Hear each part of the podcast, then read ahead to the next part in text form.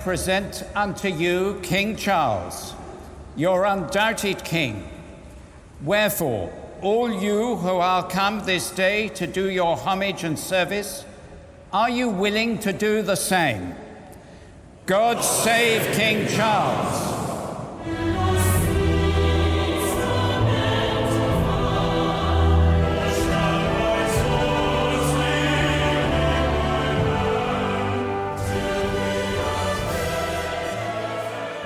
Hi, welcome to the White Bikini. My name is Marie White, and joining me today is my co host, Nicholas Banton. Hello, Nicholas. Hello, Marie. How are you doing? You sound very Jamaican today. Is there any particular reason you'd like to share with our audience? Yeah, man. Me on banana Jamaica, man. I love it. Can you talk the whole show this way? I don't think anyone would understand a word I said, so let's not do that. Nick is in Jamaica. He was kind enough to take the time out of his busy schedule while being abroad to join us today. Yay, Nick! Yay, me. Today is Sunday, May 7th, 2023. May is my favorite month.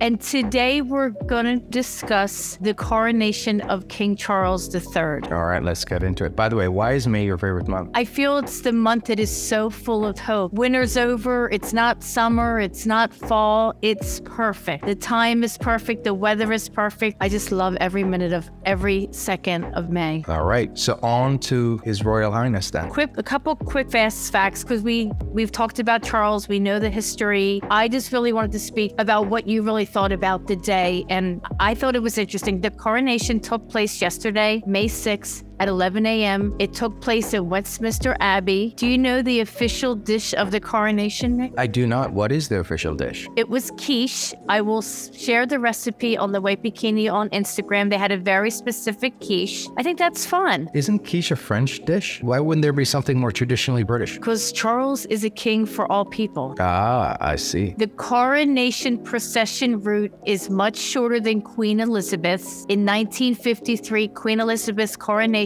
procession was five miles long and took two hours. Can you imagine? And also, there's so many more safety issues today. Yeah, I mean, can you imagine trying to lock down a five mile route that's essentially open to the public? Yeah, that, that'd be a logistical and security nightmare. This time, King Charles and Queen Camilla's procession is only 1.3 miles, just a quarter of the length of Queen Elizabeth's. They will travel from Buckingham Palace in a special coach called the Diamond Jubilee State Coach. The procession will take them along the mall via, via the Admiralty Arch to Trafalgar Square before going down Whitehall and Parliament Street. Then they will go around Parliament Square to Broad Sanctuary, which is where Westminster Abbey is located. I thought, well, my first impressions were Charles really looks like his mother. He looks, That's just, a good thing. you know, well, I mean, he's getting up there, but he looks like he looks like his mommy. Uh, that was my first impression. It's like, good lord, that man looks like his mother with the jowls and you know the little thin lips. Um, but I thought though the entire affair was regal. I thought it was stately, and I thought it was appropriate. I mean, granted, the ideas of monarchy in the modern age is no longer acceptable to many people, but insofar as it is, and it is a feature of British culture, I thought it was well done. Uh, I thought it was the length of the ceremony was appropriate. Any longer would have been too much, and any shorter would have felt a bit abbreviated for the solemnity of the moment. Can you stop really using such big Villanova words? It's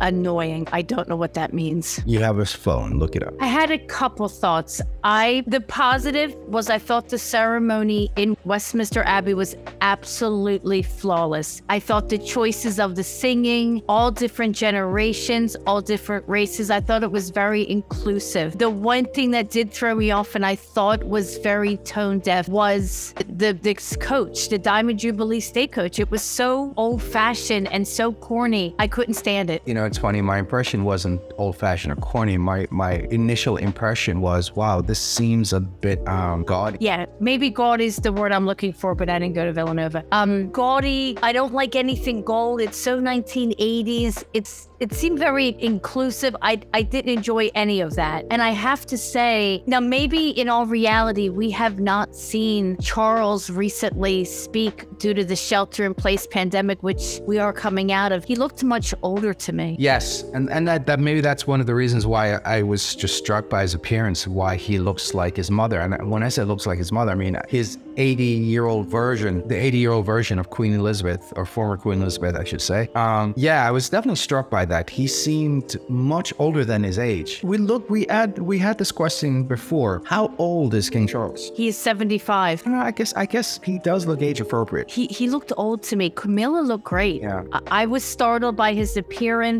He looked very solemn. He looked he, he didn't look himself. Maybe maybe the the moment was a bit overwhelming for him. I mean, he's waited his entire life for this moment, and he's 75 years old. Um, it's a lot. And and also I think there is a kind of performance that you would expect of a coronation where I think the king is supposed to look a bit somber. So I don't know how much of that was his physical presentation and how much of it was a performance. Does that make sense? Yeah, because I did. I was listening to Anderson Cooper going in, and they were they didn't say anything until he left, but he looked much different on the way out than on the way in. Yeah, I, I think you know it's it's to give this sense of this is really serious. This is a tradition that's been going for over a thousand years. I think part of it was performative, so I'm going to go with that. Yes, I, he's an old man. He's 75 years old, and you know he looks every bit those 75 years. But I think in terms of his appearance, in terms of his like countenance, um, I think that that was in part a performance. I'm sure the, the royal etiquette police or whatever they're called um, paired him, you know, for the moment. But as I said, I thought everything else went perfect. The music was beautiful. It was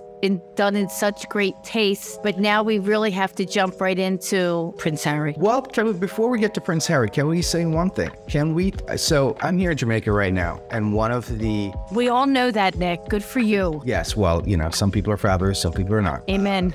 So the discussion in many of the colonies, uh, Jamaica being a former colony, is should Jamaicans receive reparations? Um, you know, and that's that is a discussion. That is a topical discussion. Should we just disavow our any connection to the throne, and should the British government pay reparations to the former colonies? When I text you yesterday, we said we were going to keep this light, but we'll jump into this. All right, let's get into it. I have very mixed feelings about reparation. I I understand the concept and I respect it. But how do you parse out exactly who's getting paid and is that money getting taken out of my pile cuz I'm going to burn this the cities down? Well, I think we do it the same way they did it before when they paid off the slave owners. The slave owners received reparations, both in the British colonial system as well as in the United States. So why don't we do the same thing? Where's the money coming from now? The same place it always comes from. It comes from the, the pool of we the people, you know, to use uh, a U.S. reference. I could use that money. Mama's you know sisters had it hard. I need it too. Yeah. So so there is no so essentially there's no punishment for slavery. No, I think reparations should be paid. I'm 100% in. I don't know how you do this though. I mean, I know you're being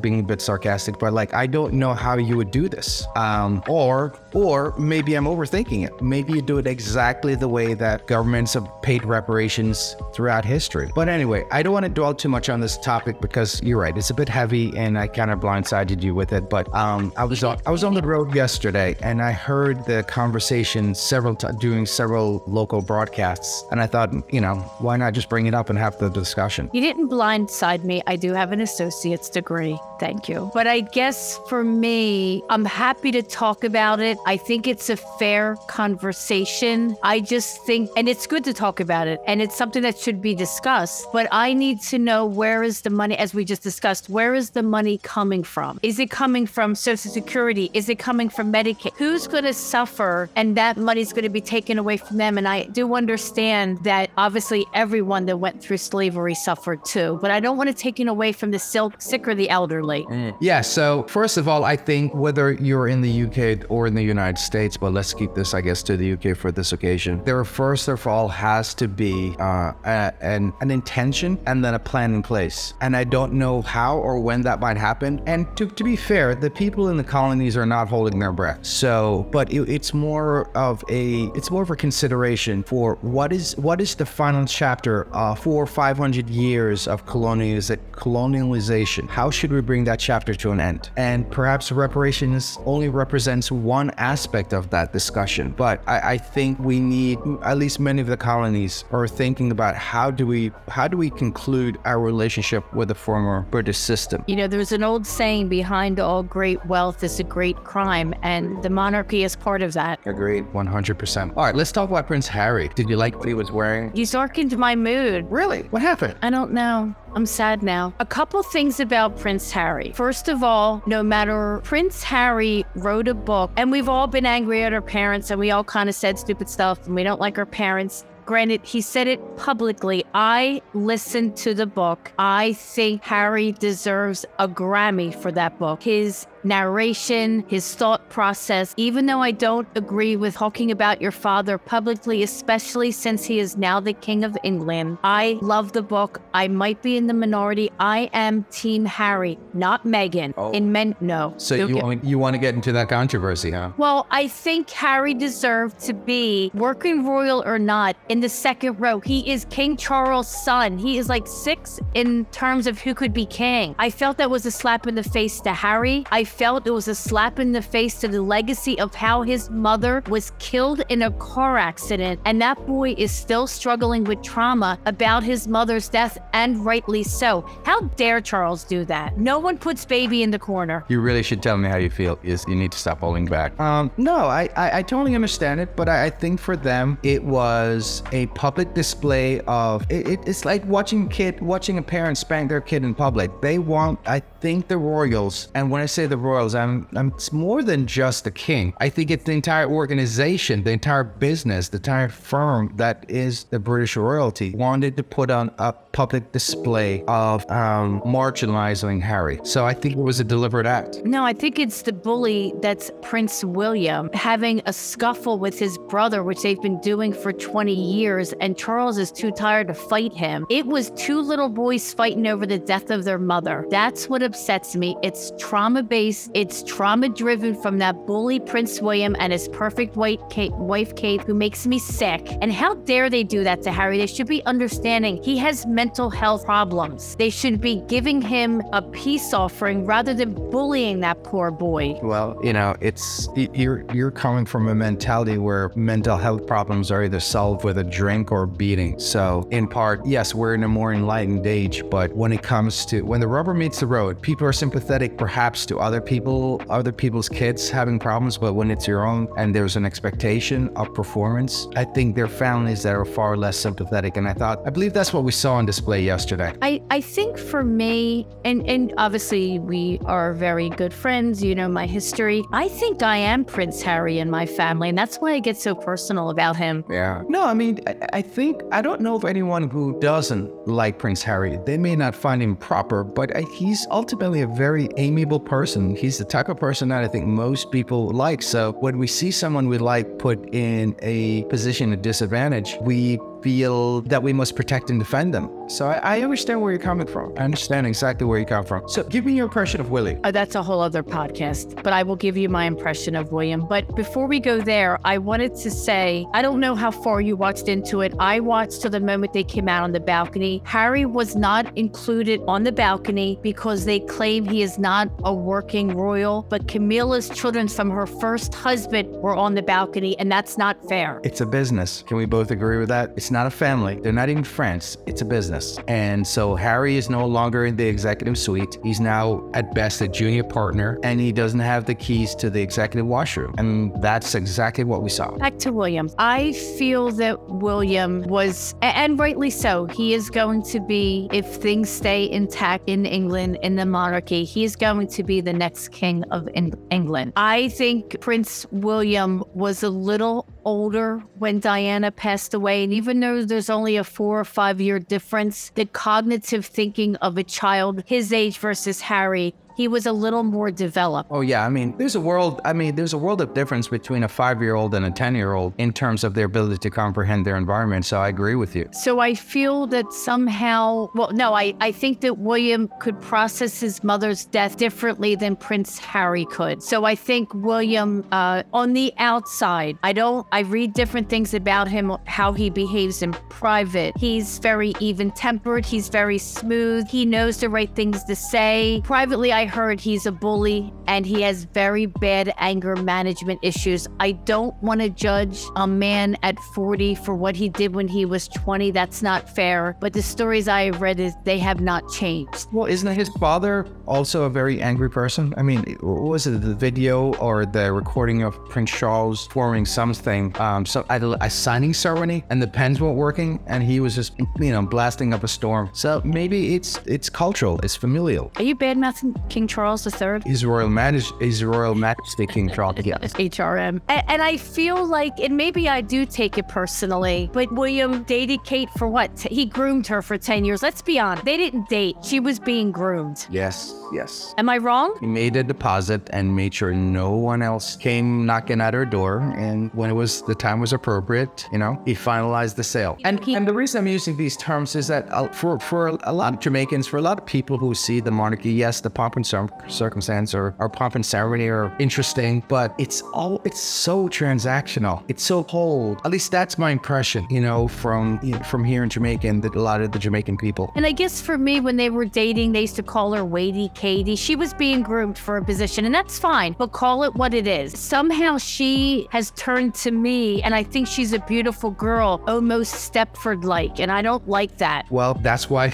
not to get into the psycho- psychology of grooming, but that's why there is such a thing as grooming because whether you're talking about a royal or a man living in West Virginia, when you take a child and you prepare them for that life, they don't know any better and they are convinced that's their reality. It's almost like Stockholm syndrome. You start to identify with the people in authority above you, even though you are ultimately a victim. So, is it a consequence of her not being more enlightened, or is it a result of, as you say, a decade of grooming prior to getting married and then being thrust into this world where these expectations are so high and everything you do can be broken down in a set of protocols that you must follow? I'm curious. Princess Catherine's probably 42 now. I give her a couple more years till she's burning down the monarchy. I don't think so, Marie. I, I think she is fully she's a full convert. That's that's my impression of her. I think she there are many aspects of royalty of the royal life that I think are attractive. Some of it are some of it is oppressive, but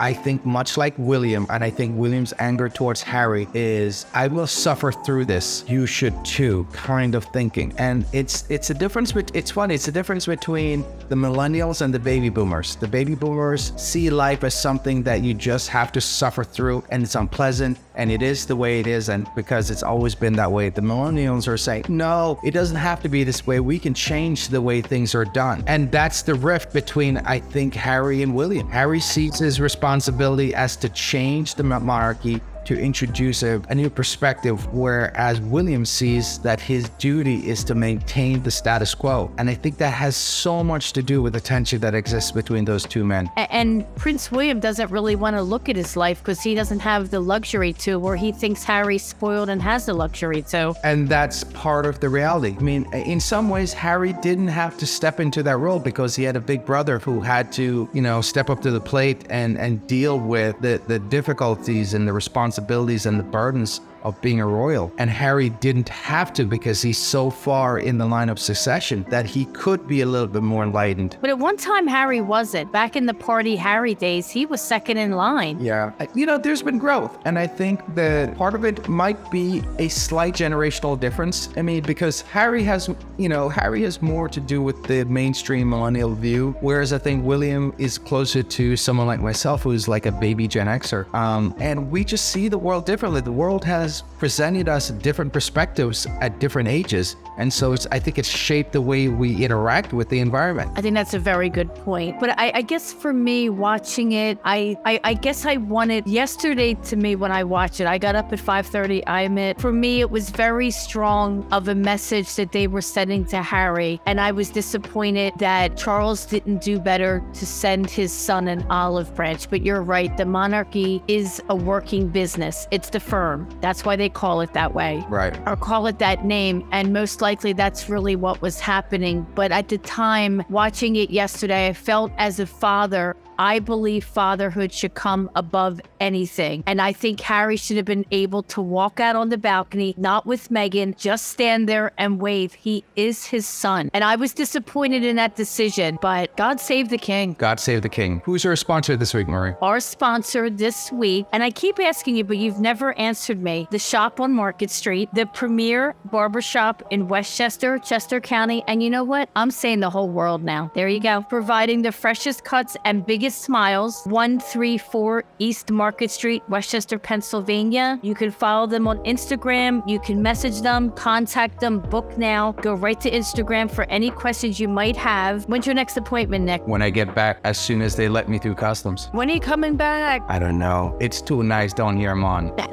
Thank you for joining us today on the White Bikini, and we look forward to greeting you next time. Do that again. I have no idea what I'm saying. You ready? Yep. Thank you for joining us today on The White Bikini. Please remember to subscribe to The White Bikini on all of your favorite podcast services or visit us on Instagram at The White Bikini. God Peace save out. the king!